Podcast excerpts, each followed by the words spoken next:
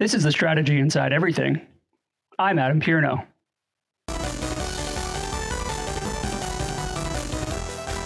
All right, welcome back to another episode of the Strategy Inside Everything. Really looking forward to today's conversation. I have the managing director at Thaxa Executive Coaching, Carla Fowler, MD and PhD. Carla, how are you? I am doing great, Adam. Thanks for having me. I am uh, obviously we talked a little bit about your your education, and I'm clearly impressed. Um, blown away already by just just the early parts of our conversation. So looking forward to learning more about your expertise and, and about you. Um, before we get up and running, would you give people a sense of you know how you got to where you are at Thaxa? Yeah, absolutely. So uh, many people look at sort of my background and have the big question like, wow, how'd you get from like medicine and science into executive coaching? And I think the simplest way to explain it is just that I've always been someone who uh, really liked how different fields sort of uh, contributed to each other. So like multidisciplinary thinking, and um, and also I totally liked math and science. I was like STEM before it was STEM. um, but I just, I really liked problem solving and for the life of me, couldn't really figure out history and English. And so, like, math and science were my jam. And um, so ultimately, I was in undergrad. And when someone told me there was this program, um, I'd already figured out that I also really liked people. Like, I liked sort of figuring out problems related to people. And so, medicine seemed like a good bet for me.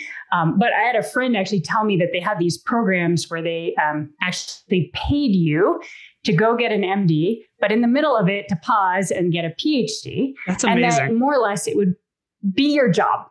And it would take you like somewhere between eight and 10 years, depending on the program.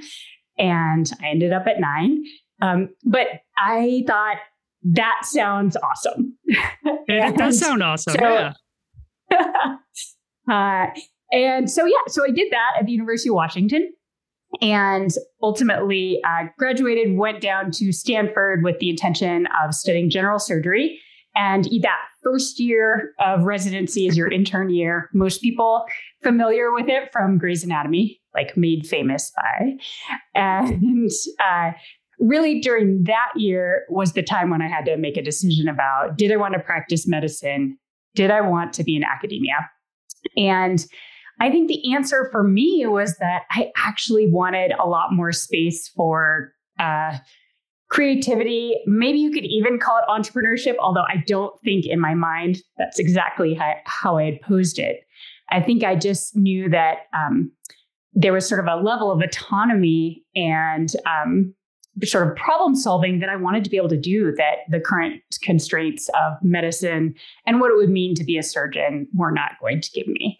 And um, looking back at the common threads at that moment, when I'm realizing, you know, I'm in the middle of the year, yeah. uh, I, I actually had one of the surgeons say, Carla, what's your plan?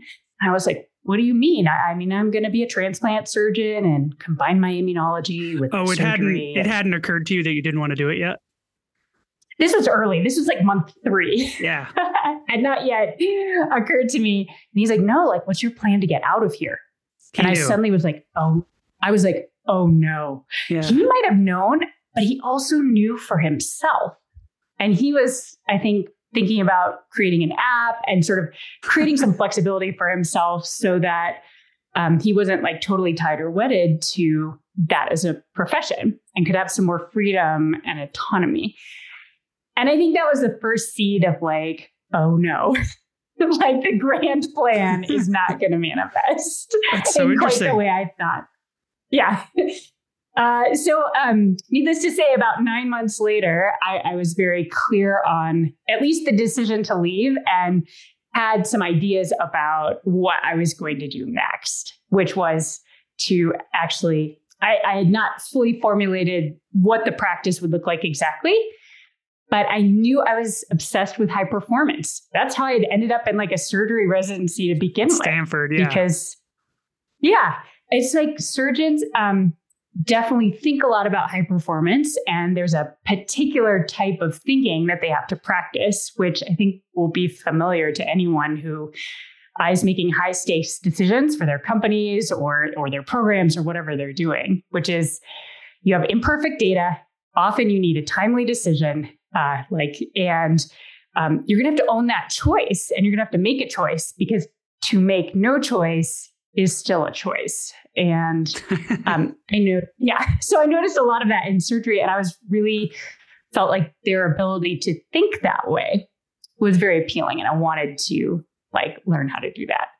Um, so that has a lot of parallels actually in as you start to think about coaching, um, decision making, working with people who uh, have high stakes goals and um, are doing things that are uncertain or that um, have a lot of uh, risk involved and where there isn't a playbook. And how long uh, have you so, been doing that kind of coaching? 10 years in February. So that is, uh, so 10 years ago, or actually sort of 11 ish, I left my residency and I started uh, thinking, reading, like taking both from personal experience. Um, I had been in a number of different kind of very high performance environments sports, um, music, uh, academics, work.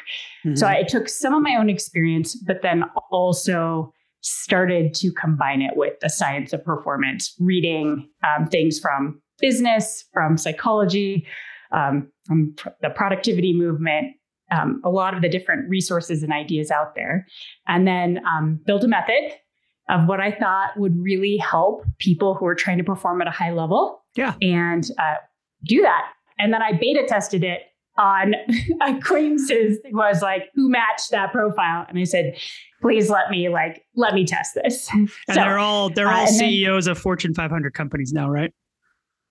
They're all still alive today. Yes. even better even better right no one was harmed in the you know do no harm you carry you carry that part of your oath right yeah exactly so that uh that was uh, the the sort of moderate version of the story of, of kind of how I arrived where I am today. So that was 10 years ago.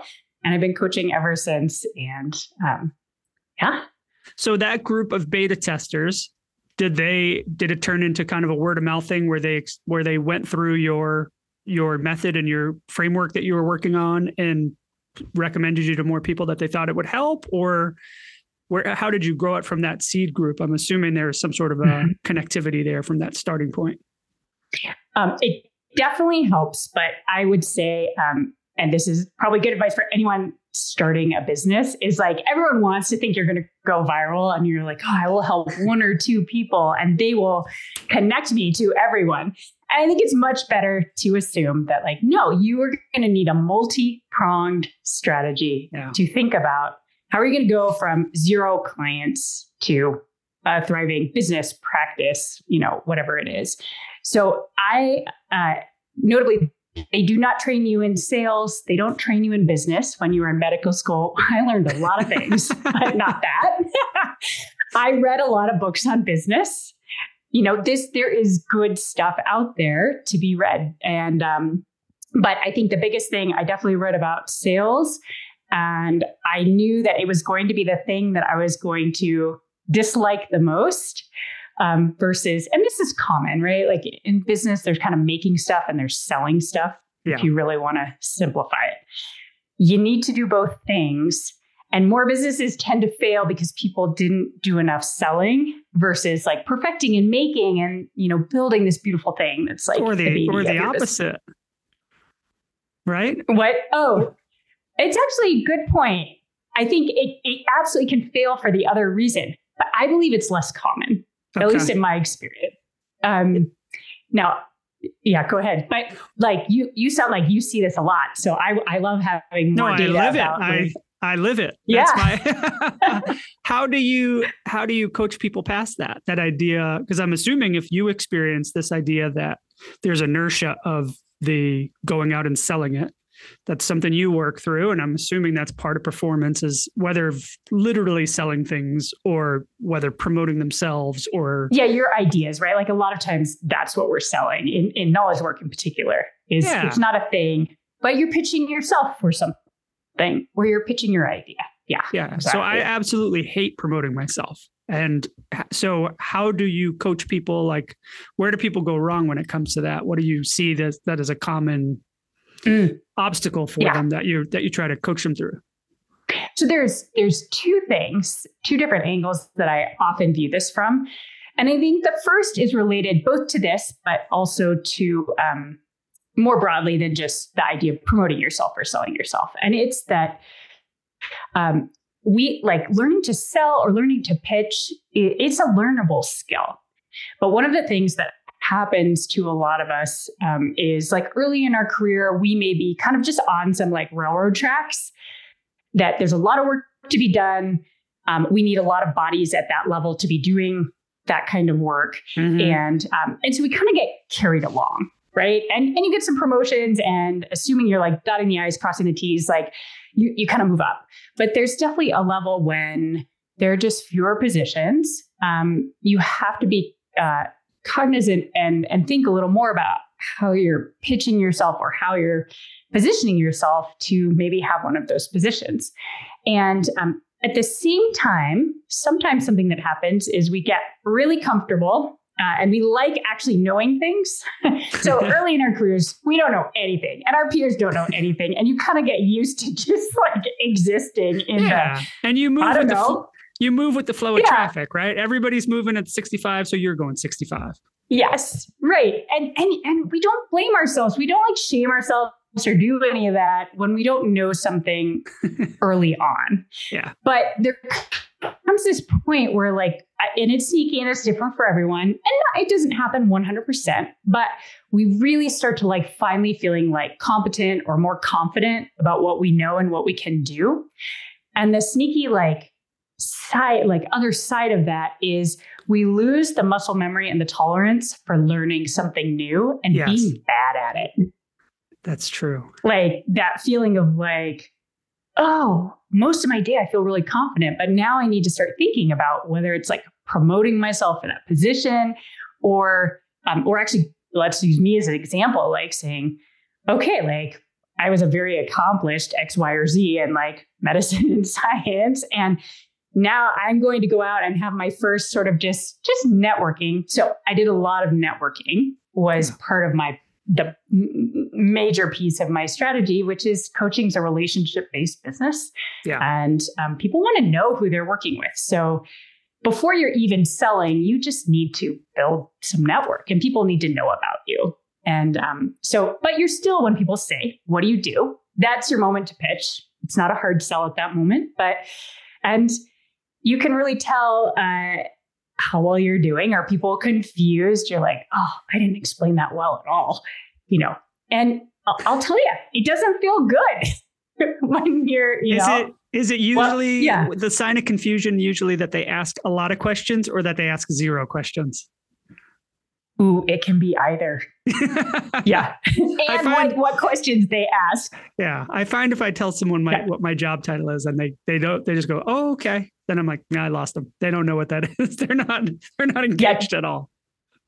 Yeah, that that is common. I actually would say I got more of the questions, and I think it might be because I when I started out, so I think I exist squarely in the industry of executive coaching.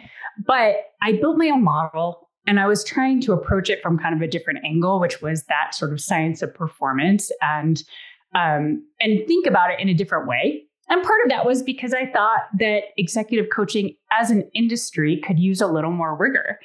And um, based on the training I had had before, just in terms of like actually being in really high performing environments, a lot of hours spent talking already with people about really high stakes decisions. Mm-hmm. Um, and frankly, like a number of years kind of informally thinking about performance and all of that. And so I, in, you know, in those first conversations, trying to express how you're different, whether it's, you know, differentiating what you're trying to do. Um, I think that it was one of those things where number one, people are always curious about something different if they don't understand it. And um, but number two, that doesn't mean you always succeed at answering their questions clearly in a way that they're like, oh, yeah, I totally get it. Yeah. and so when you're working with, um, the reason I wanted to talk to you was about knowledge workers seeking performance improvement and and the way they think about improving their performance. And mm-hmm. I thought it might be interesting. I don't want you to to give away a free coaching session here, but more I'm wondering, you know, what are things you see where people common misconceptions maybe or places where people try to apply energy in a misdirect energy that is maybe looks like mm-hmm. we're helping ourselves but maybe not so much yeah that um, that is a great question and totally i'm excited to talk, talk about it awesome. even if it is free coaching because frankly we can all use a little bit of free coaching man i wouldn't turn in it our lives including me yeah um, you know i think uh, one of the I think one of the first things and is and this will sound basic except like for most of us like we often don't spend a lot of time doing it. I think one of the first really important questions to ask ourselves is actually what do we want to have happen? Like what what do we want out of our career arc, out of our next step? And um, there are some good reasons why we don't ask that question and actually spend some time to define it. One is like, eh, we don't have a lot of time. Number two, I think we think, well, if we just if I just work hard, I'll get there. I mean, like good I gotta work hard happen. to get there anyways. Yes, yeah. good, perfect. Yeah, exactly. Uh, and uh, well, I just want to be successful. Right, is another version of it. But that's actually like, and and I think we don't ask the question because number one, sometimes we feel like, well, I don't have that much control over it, anyways is mm-hmm. I think one unconscious thought we have. And so probably I should just work really hard and do my best and see what happens. And I think I I have had that thought many times over the course of my career. I think it's it's a common thought. Yeah. Um, but the but the challenge with that is it gives us like no help or direction about where we might actually influence something. And I use the word influence intentionally because yeah, at the end of the day, like I don't actually really control what happens tomorrow. And there's a lot of it out of my control, but we do have some influence. And I don't think we can start to really influence things effectively until we've actually sort of asked ourselves, what do, what do we want? So I think that would be my first thought. So actually having an objective of some kind. Mm-hmm. Is- and it's okay if it changes. Like you're not you're not wedded to it for life. Yeah. It can be an iterative process. Yeah. Mm-hmm. And is it is it different okay. for different Oh yeah, go ahead. Yeah, is it different for different like you you work with a lot of executives. And so I would imagine that mm-hmm. crosses mm-hmm. a lot of different industry types. Is that yeah. Does the coaching vary? I mean, if you were coaching surgeons, there's very mm-hmm. specific you know surgical implications and it really is life or death in some cases there but mm-hmm. for industry if it's somebody in you know oil and gas versus someone in higher ed versus someone in casual dining mm-hmm. is it different coaching or is the coaching pretty consistent and the the moves they need to make as a as a knowledge mm-hmm. worker or as an executive pretty similar consistent the way that i approach coaching is to i would say have a set of kind of meta lenses. So, this idea of principles that cross industries. However, part of the whole coaching process is collaborative. And so, how I think about this is my my client and I are thought partnering and each bringing expertise to the table to then decide and figure out what are the things that are going to give them the best impact towards what they want, including us talking about and figuring out, well, what do you really want? Which isn't something that I, I can tell them. So I look at this as saying there are distinct performance principles that generally cross industries. And my job is to kind of look at things and have some mental models for myself through which we can then figure out what's going to most help this person, what's relevant, and we can talk I can explain those. I can ask what seems relevant to them. In turn, they have to explain their industry to me. Like, I'm not an expert at oil and gas. I have more expertise if it's someone in medicine or like a biotech or something like that. But it, it's really still the same. I'm not going to be a specific expert in what they're doing. And the sheer act of them, me asking questions and saying, explain to me how this works in your industry, whether that's how people are promoted or what is considered to be success or high performance within your your industry or sphere, uh, when they actually have to think and explain it to another person who is asking thoughtful questions about it to try and understand it, it turns out they get insights that were not readily apparent, even though they have all that knowledge in their brain. Yeah, so it's it's that, what you referenced yeah. earlier that you get to a certain point where um, you're kind of going with the flow, and then you get to a certain point where you want to be good at something, and when you get to that cruising speed of being good at it, you don't. It's automatic. You're not thinking about it, so you're not mm-hmm. you're not in it as much. I mean, you're doing it day to day, but you're not processing the information in the same way. You're kind of moving through it. And that, like, our brains are actually sort of built to do that. So the idea of like thinking fast is the like Kahneman's book about how we have an automatic system and then a more deeply thinking system. Yeah. And it's natural that we do that.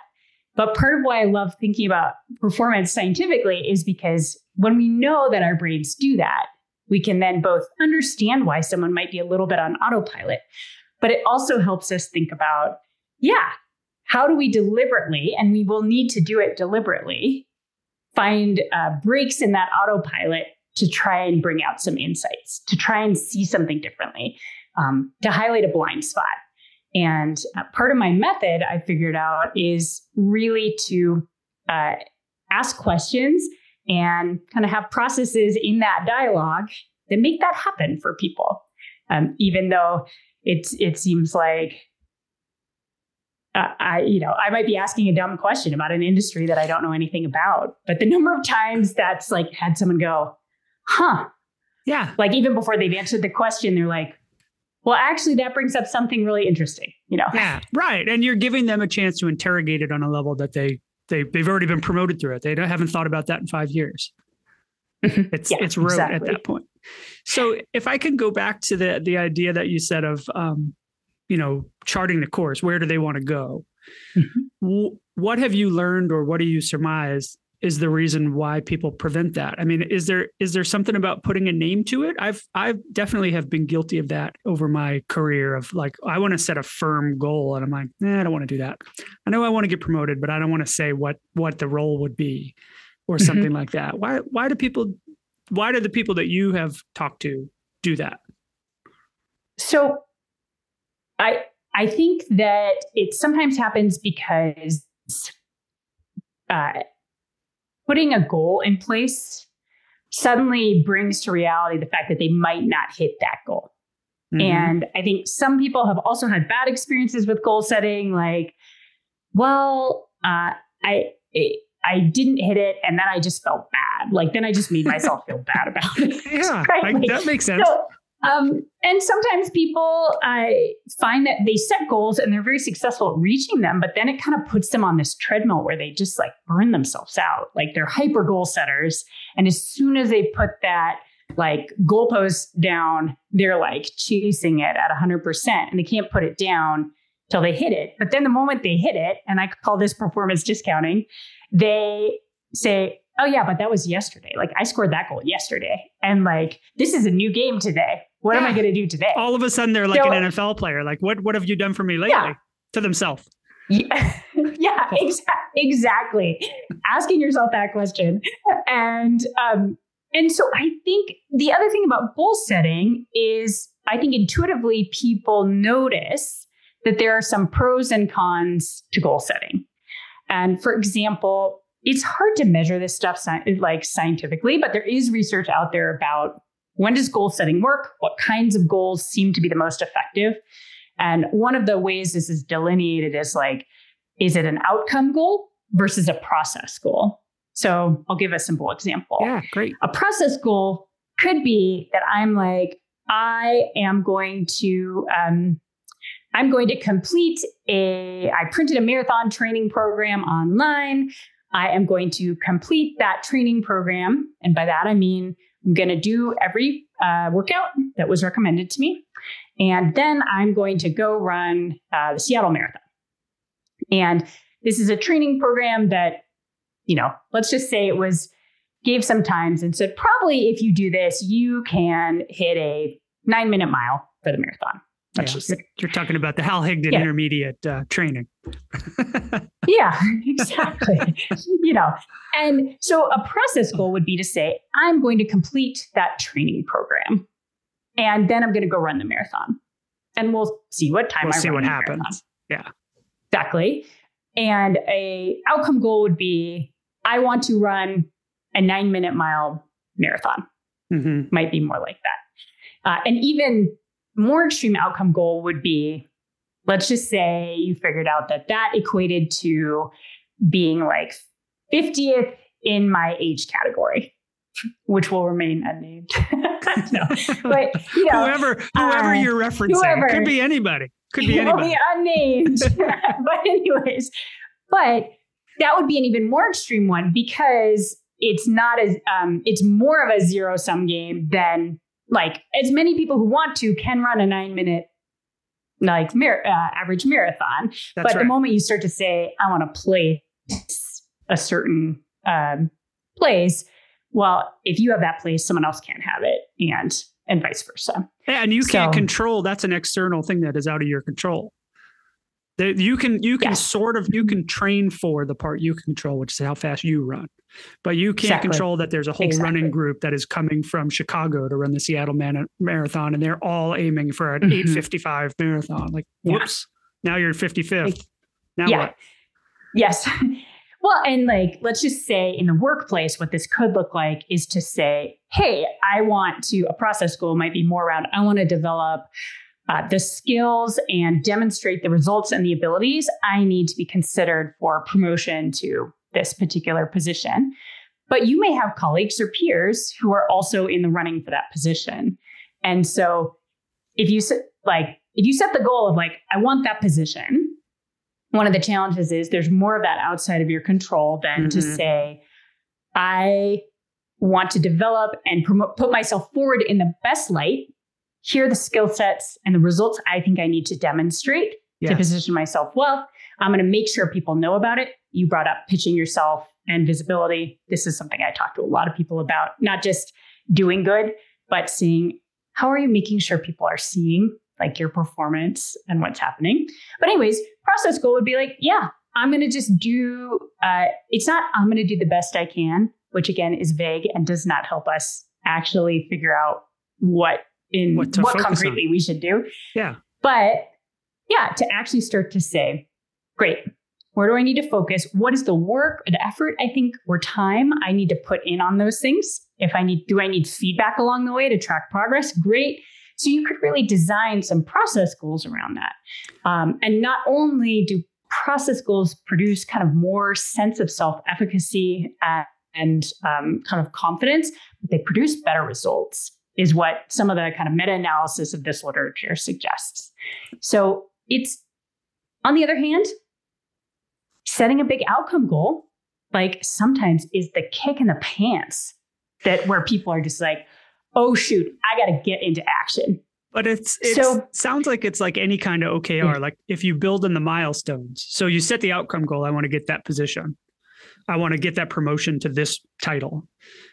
Well, okay, that could be effective for some people, but for some people, it just feels like, all right, and I don't know how I'm going to get there. But if you say I need to gain these skills, you know, I'm going to learn R and I'm going to do X, Y, or Z to get there, then uh, even if you don't get promoted because there's a merger or something totally outside of your control, you have now added elements that you can lean on to get that position elsewhere, or just you're you've enriched yourself in some way.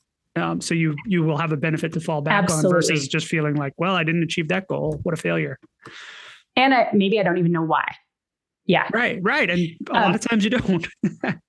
so I yeah, like that was the perfect punchline. And I think it's this like push and pull between types of goals, what is good goal setting, and also needing to know yourself and like what motivates you. And this is something in coaching that I work with people on because I get to know people and I need to think about where are they at their most confident are they a person who really likes the big ambitious goal and that just psychs them up? Awesome. Mm-hmm. We should do that. And we should acknowledge that process matters, not just having this huge deadline hanging out in the future. and design some milestones. Um, but for other people, really focusing on process is sometimes the most self-efficacy producing like way to go. Yeah. And um, and I but I think that is why that ambiguity, the fact that it's not goal setting is like is is the thing or not goal setting is the thing. It's the nuance in that that people get kind of bogged down in.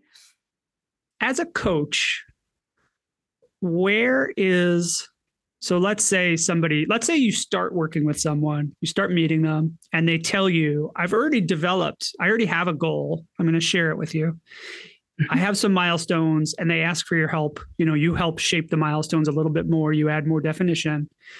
But then uh, where is the the equator between some definition and ongoing reshaping of the milestones which starts to feel like procrastination? You know how much how much strategy is overkill versus like no you need to do things now. It can't just be all be a plan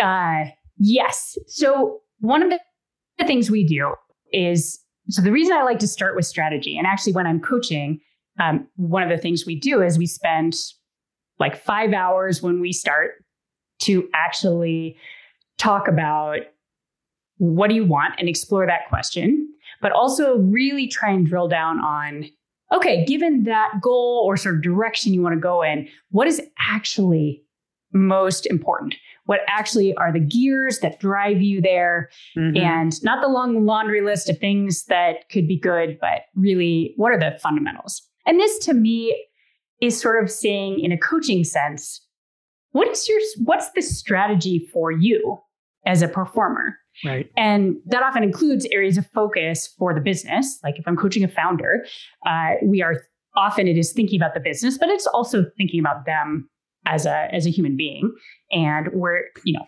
where do they need to be thinking about that stuff. But you're right, like defining areas of priorities, and this is something um, that actually is very relevant to all of us. Is not just defining what we want, but actually then trying to understand what matters most. Like, what are the results that actually matter that take us where we want to go? And um, often, sometimes that's stuff we know, but sometimes it's also like really getting into well, what matters to other people, like the people above you or your customers. And those things are king if we want to like keep moving up. That not perception, saying, yeah. Well, sometimes what we think matters, we've done a really great job of something, but it may just be kind of um, on the side or adjacent. And if it isn't related to like one of those fundamental things, for example, that maybe um, your manager or director is going to be judged on, um, well, like they may they may not see it or they may see it and say, yeah, but that's not helping with what really matters to me. And if you know sometimes this is customers right? There's that the story of like when you build that great product and but yeah there's no market it seems it. like a great product to you but there's no market for it. That's no it good. didn't yeah. And so this idea of seeing what do you want? but also let's try and understand what matters most for that. And in particular not just for you but what do you think matters to the people who are going to be very influential in kind of what happens next, be your customers, your director, um, you know, any of that. And um, so that's, and the reason that's important is because performance and knowledge work in particular is way more ambiguous than like athletics. Like yeah. we use some athletic examples because they're sure. really easy examples. Yeah, there's it's a clear, scoreboard. Like who won the race? Here's a scoreboard. Exactly. Um, and that is not as clear generally in knowledge work in particular. And so it is definitely worth trying to get some more clarity to get out of that like ambiguous realm. Okay. how, how does, but but how do you as someone who's if you're someone who creates PowerPoints for a living essentially as a knowledge worker or whatever mm-hmm. whatever yeah. format you're working in.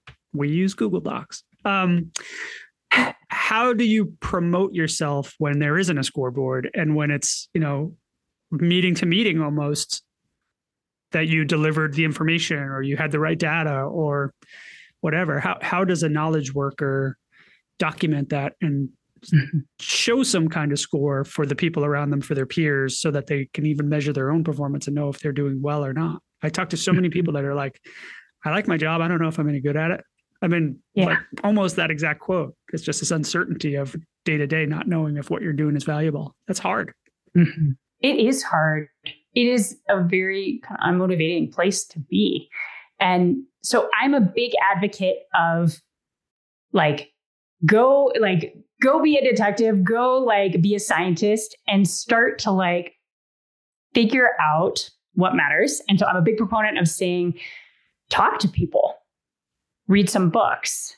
Um, and I, that's very general knowledge or, or sorry, general advice. But so more specifically, one of the things as a leader, so ideally you have a leader who actually says, Hey guys, this is the scoreboard.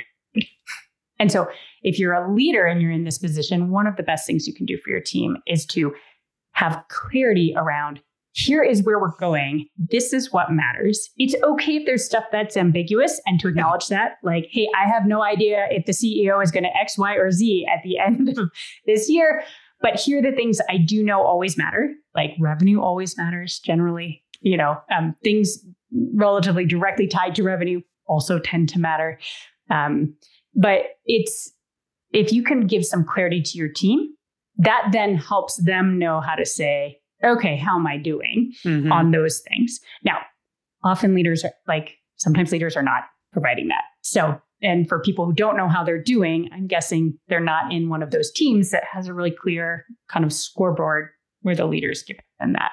So, in that case, I often recommend looking at kind of number one, what are the functions generally of the team? Like, where is it positioned in the org? How does it relate back to like making something or selling something? Mm-hmm. Um, like, often if you can tie it back to like the ability of the company or the org to function or to kind of, um, you know, uh, sometimes we think about there's sort of in in a company, uh, there's the jobs of the CEO are to um, number one, don't run out of money Number two, uh, you need people to like deliver the work, right? You need to recruit, hire, retain talent. Yeah. And then you need to have a plan for the future. And so you could, one way one could look at this is to say, which of those does my function tie back to? Um, you can talk to your director or whoever is above you and say, and actually ask the questions. What do you think is most important that we are going to contribute this year? Like, or what are the biggest risks? we might encounter that we need to mitigate. It could be what's our biggest opportunity to make an impact, like make something really better for another team or for mm-hmm. the company as a whole. Um, it is thinking above whatever is your level and trying to say, what is that? This is sometimes called like owner mindset, like or CEO mindset. Like, what is the CEO thinking? What is the owner thinking? And of course, if you are in one of those positions, you're already you're thinking you like hope. that. But, one would hope. Yeah, you hope. so ask those questions and see what they say. And often that can give some clarity about how you can best contribute. You could even ask the question, like in those annual reviews or as you're making annual plans, to say, here are my thoughts about how I can like really impact things that I think are most important for a team or for you. But like, what are your areas of concern? Are there other things I can help with? Do you agree that these things are those things? And so it does require asking, it does require more or less raising your hand and saying, I want to make an impact, I want to contribute. And um, this goes back to something we said earlier. It is, you are showing some vulnerability when you do that versus just, well, I'm just going to keep delivering and no one's complained yet. And so yeah. I'll just keep on keeping on. Good luck with so that. those are some of the ways. Yeah, those are some of the ways that generally we approach that. One one last question for you, and then I'll let you go. As you're coaching people, eh, eh, you know, I'm you're working with executives that are extreme high performers, and you're trying to coach them from what it sounds like to me, from eight to nine, from nine to ten. How important for those people it is some element of non-work goals and non-work you know structured activity? So you mentioned running as as setting a hmm. goal. Do you find that for those for those people that setting those goals around running or personal activities, whether fitness or art or whatever it is, um, yeah. does that play a role in their their professional success? I think that there is good data to say that our brains like to operate on some different wavelengths. And so, uh, you know, doing one thing and only one thing all the time, like probably denies us of some just some brain rest and also some of that like background default mode that allows our brain to work on a problem without like consciously working on it and reach some insights that if we just sat at our desks doing the work we might not have come to that insight. Mm-hmm. Um, the thing that I encourage for people, every person's different, and what they're actually working on, say with their professional work, is different and has different requirements. And I try to be realistic about things. So, um, it's wonderful when we read articles about like a startup founder who is somehow like, you know, like an amateur artist on the side and also training for their third Ironman. but like, I think the truth is in most like really uh, ambitious pursuits, we need to properly account for the amount of time that is going to take. And I think the idea of what you don't want is someone who is like working their butt off to do their startup, feeling like somehow they are supposed to also be like training for an Ironman on the yeah, side.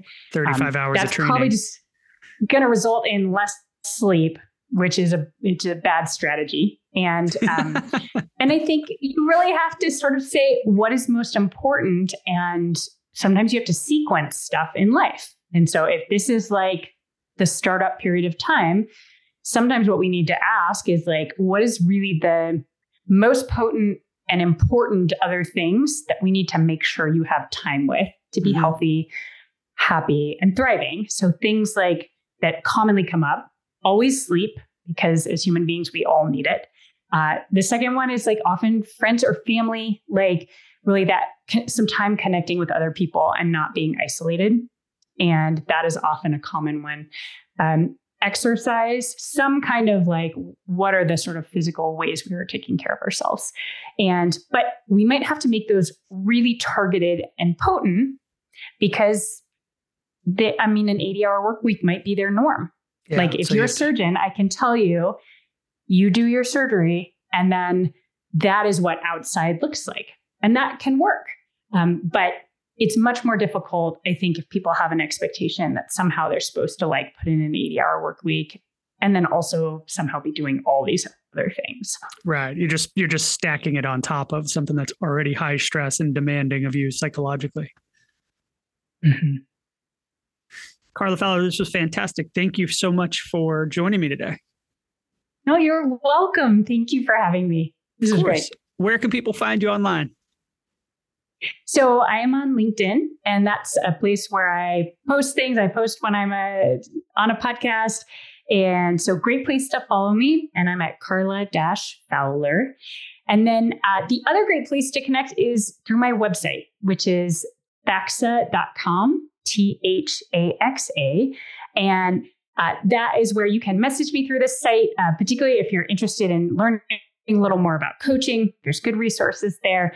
And also, if you actually want to kind of have an intro call to explore the possibility of coaching, um, that is a great way to get in touch for that conversation. And yeah, yeah. those are and the I'll, good places. I'll be linking to both of those in the show notes for you. And thanks again for making time. This is really fantastic. Awesome. Thank you. Strategy Inside Everything is produced by me, Adam Pierno. If you like what you've heard, leave a review wherever you listen to podcasts. Actually, I have no idea if that helps or if it's ever done anybody any good.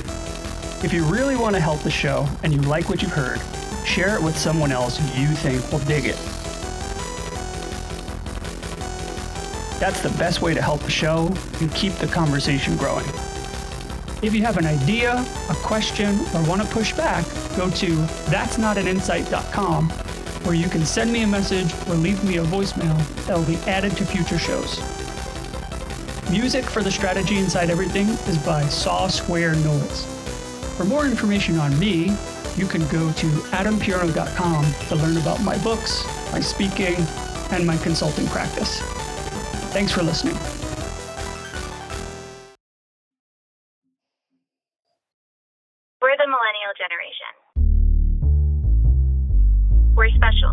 of a kind. It's our turn, our time to shine. Introducing In the Demo, a new podcast about how stories of groups are created, subverted, and destroyed.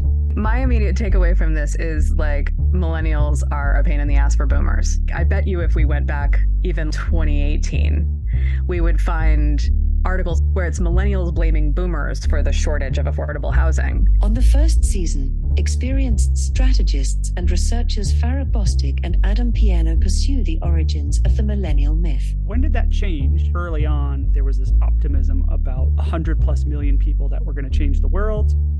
And now the narrative is can you believe these damn kids? How did the generation of hope become the enemy? Where do stories this big come from? And why does it matter? It's astrology for marketers, and it's about as useful. We're special, one of a kind. We're the millennial generation. In the Demo, Season 1. Available now, wherever you get your podcasts. Go to inthedemopodcast.com for behind the scenes research and supporting information.